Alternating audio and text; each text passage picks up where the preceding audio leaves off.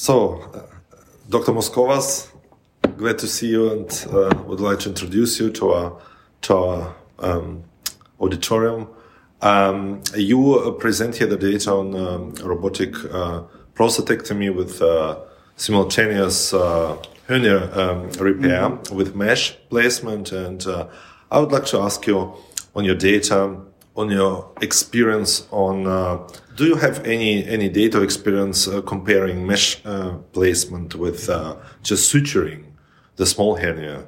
How do you decide intraoperatively where you place uh, the mesh or uh, where you can just uh, repair this by by just suturing? Perfect. it's a great pleasure to be here with you guys, Igor. it's a good section. So. Um, this study that we did, initially we had 450 patients, but we decided to select only the patients that had a follow-up in our center. So from shorting this, because some of these patients, they went outside, so we don't have the data, a correct data, we don't have a reliable data, let's say like this. So mm-hmm. we only got the 244 patients that we did in our center. And the main indication when, when we're talking to the patients, sometimes in a physical examination or even in the CT scan, you can detect a hernia, ventral hernia, uh, inguinal hernia, umbilical hernia. While you're detecting this, they usually have an appointment with the general surgeon. And then the general surgeon kind of work uh, with us. So they do the indication, and we're like two teams, and we work together in this regard. Okay. Uh, for inguinal inguinal hernia, we're we're doing the the, the inguinal hernia because it's just dropping the, the flap. Is pretty much the same. And then we're doing the hernias but the other ones the ventral hernias or even the umbilical hernias that they need to do the mesh or anything like this they, they're doing. Uh, regarding your question in terms of suturing and placing mesh we don't have this data because most patients when we're repairing we're putting mesh but what about those hernias which you detect on the CT scan, which are clinically inapparent? Yes, we don't do it. We don't do it. Even it. if you intraoperatively no, no, see that there no. is a. Because in the US, we, we have a strong thing with the consent. Okay. So in the intraoperative over there, we only will do what is in the consent. So if they consent, and for instance, if we're doing a hernia on the right side, mm-hmm. and we detected the same hole, the same size, the same defect on the left side, you, and you will not. If they don't do have it. the consent, we don't do. And Even if you see that uh, I mean bowel or yes, uh, unless or, it's something very like this, you have a bowel that you know that is going to affect the patient somehow. Then it's a different thing that you're going to have to ask the familiar to kind of amend the the consent. But we usually don't do that. We do we do exactly what is in the consent. Okay. And in in terms of detecting the mesh, the the hernia in the CT scan and if the patient doesn't have any clinical signs or anything like this, we don't do anything unless the patient wants to do it, unless he has symptoms and has he has uh, he has something in the physical examination. So uh, almost all patients are initially scheduled for hernia uh, yes, exactly. repair, and they receive mesh Yes. And these in incidental findings yes. are not managed uh, yeah. during the same procedure. Yes. The, the, the mainly the consent when we schedule our patients, we schedule, we put usually the easy patients at the beginning of the day. We usually, we're doing um, nine or 10 a day prostates in two rooms uh, mm-hmm. with Patel team. And we schedule this, these cases for the end of the day. Mm -hmm. Because we know it's uh, radical prostatectomy, plus inguinal hernia repair, plus ventral hernia repair. Mm-hmm. repair. We have this in our schedule. And then, of course, if you have a look at the data, this is obviously we had an increased operative time in the court that had the, the hernia repair because you need to do the flap, you course, need to put course. everything. This is obvious, so it will take a little bit longer. In those patients, we, we leave it to, to the end of the day, but already scheduled for the, the hernia repair. And which kind of mesh do you use in these patients? Uh, usually the 3D, the the Bard 3D, or the Pro Grip but you have to cover it by peritoneal. Yes, yes. What about physio mesh? I mean, this is a mesh which is uh, uh, approved for being used uh, intraperitoneally. Yes. For example, uh, in patients with for a scheduled for robotic cystectomy, yes. where you don't have the peritoneal flap to cover the mesh. This patients, uh, this uh, this uh, type of hernia we use for ventral hernias. This type of mesh we use for ventral hernias, not for inguinal hernias. Mm -hmm. it's a, a,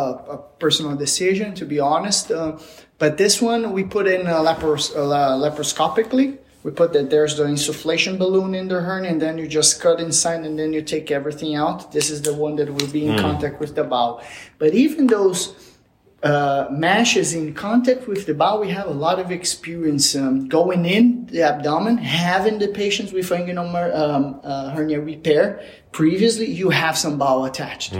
It's uh, I have a lot of this is videos. You have it's not a. But it's not an issue. It's not an issue like a complication that the patient Exactly. You have something. You have something. some sequelae No, no. It's totally different than a, a, pro, a propylene mesh. Yeah, yeah, if you put yeah, over there, it will stuck in a way that the patient will have. Because during obstruction. robotic cystectomy, if I have to to repair hernia, I use physio mesh. Uh-huh, yes, yes. Uh-huh. Then I don't have to care about yes, uh, exactly. Yeah, but that, this peritoneal uh, Yeah. covering of But this. uh, any, the only thing that uh, takes a little bit longer is that the type of flap that we're doing, instead of uh, running on the sides of the ligaments that we're doing, we open a little bit wider. Mm-hmm. Yeah, that's course, the thing. of course. And at the end, uh, we just put some suture that is something fast to do. Mm-hmm. We just uh, running suture with. Um, uh, Quill or even VLOC, VLOC 3.0. We just do a, a running Mm-hmm. yeah, suture it's- and, it's and that's quick. it. But it's a good question. It's a personal opinion, Mm-hmm. I think, uh, to be honest. Uh, have you ever, ever encountered some uh, intraoperative issues uh, precluding uh, hernia um, re- uh, repair by mesh uh, for, for, for the scheduled patients? I mean, some higher risk for bleeding postoperatively, or if the anastomosis is uh, a little bit uh, not that know, like tight. tight know, as, yeah, as, as you traction, hope. Yeah. To be honest, I don't remember uh, um, having this um, in, in in my experience there. I've, I've been here within like four years, like more than five thousand cases.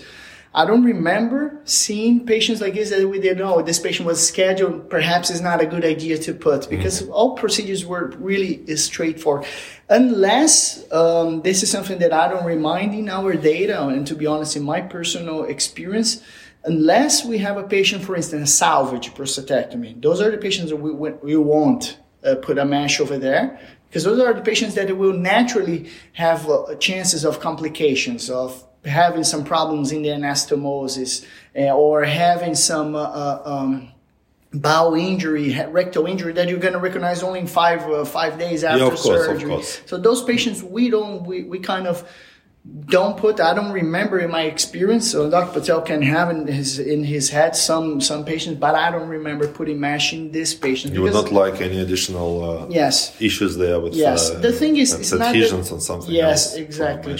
The thing is not that the mesh is like uh, problematic in contact with the urine. Um, th- that's what I, I put in my paper. It's not that the urine will not affect anything.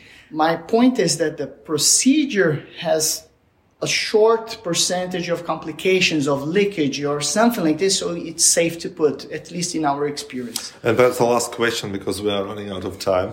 Um, when you perform a umbilical hernia Mm-hmm, repair, do you uh, perform a higher placement of the trocars to, to reach this area? what we usually try to do, we, we usually try to get the, for instance, you palpate the vertex of the, the hernia over there. We usually try to put the trocar right in the top vertex of the of the hernia, so we can expand while, while we're open to retrieve the prostate. We can use the hernia to kind of expand. But you repair the hernia um, by the open approach and Yes, retrieving the. yes. Yeah, that was my question because Yeah, we, yeah, I thought you do like some kind of IPOM, you know, No, no. intraperitoneal go simple. mesh. We go simple. we do it simple. We Okay. just put over there and then put the trocar open on top of the trocar and we're done. We surgeons are, urologic surgeons are simply tricky. Yeah, we're, we're just a methodics. That's it. Thanks so much. Thank you. pleasure. Thanks a lot, guys. Congrats for the, the podcast and your program. It was a great pleasure to be here. Okay? Thank you.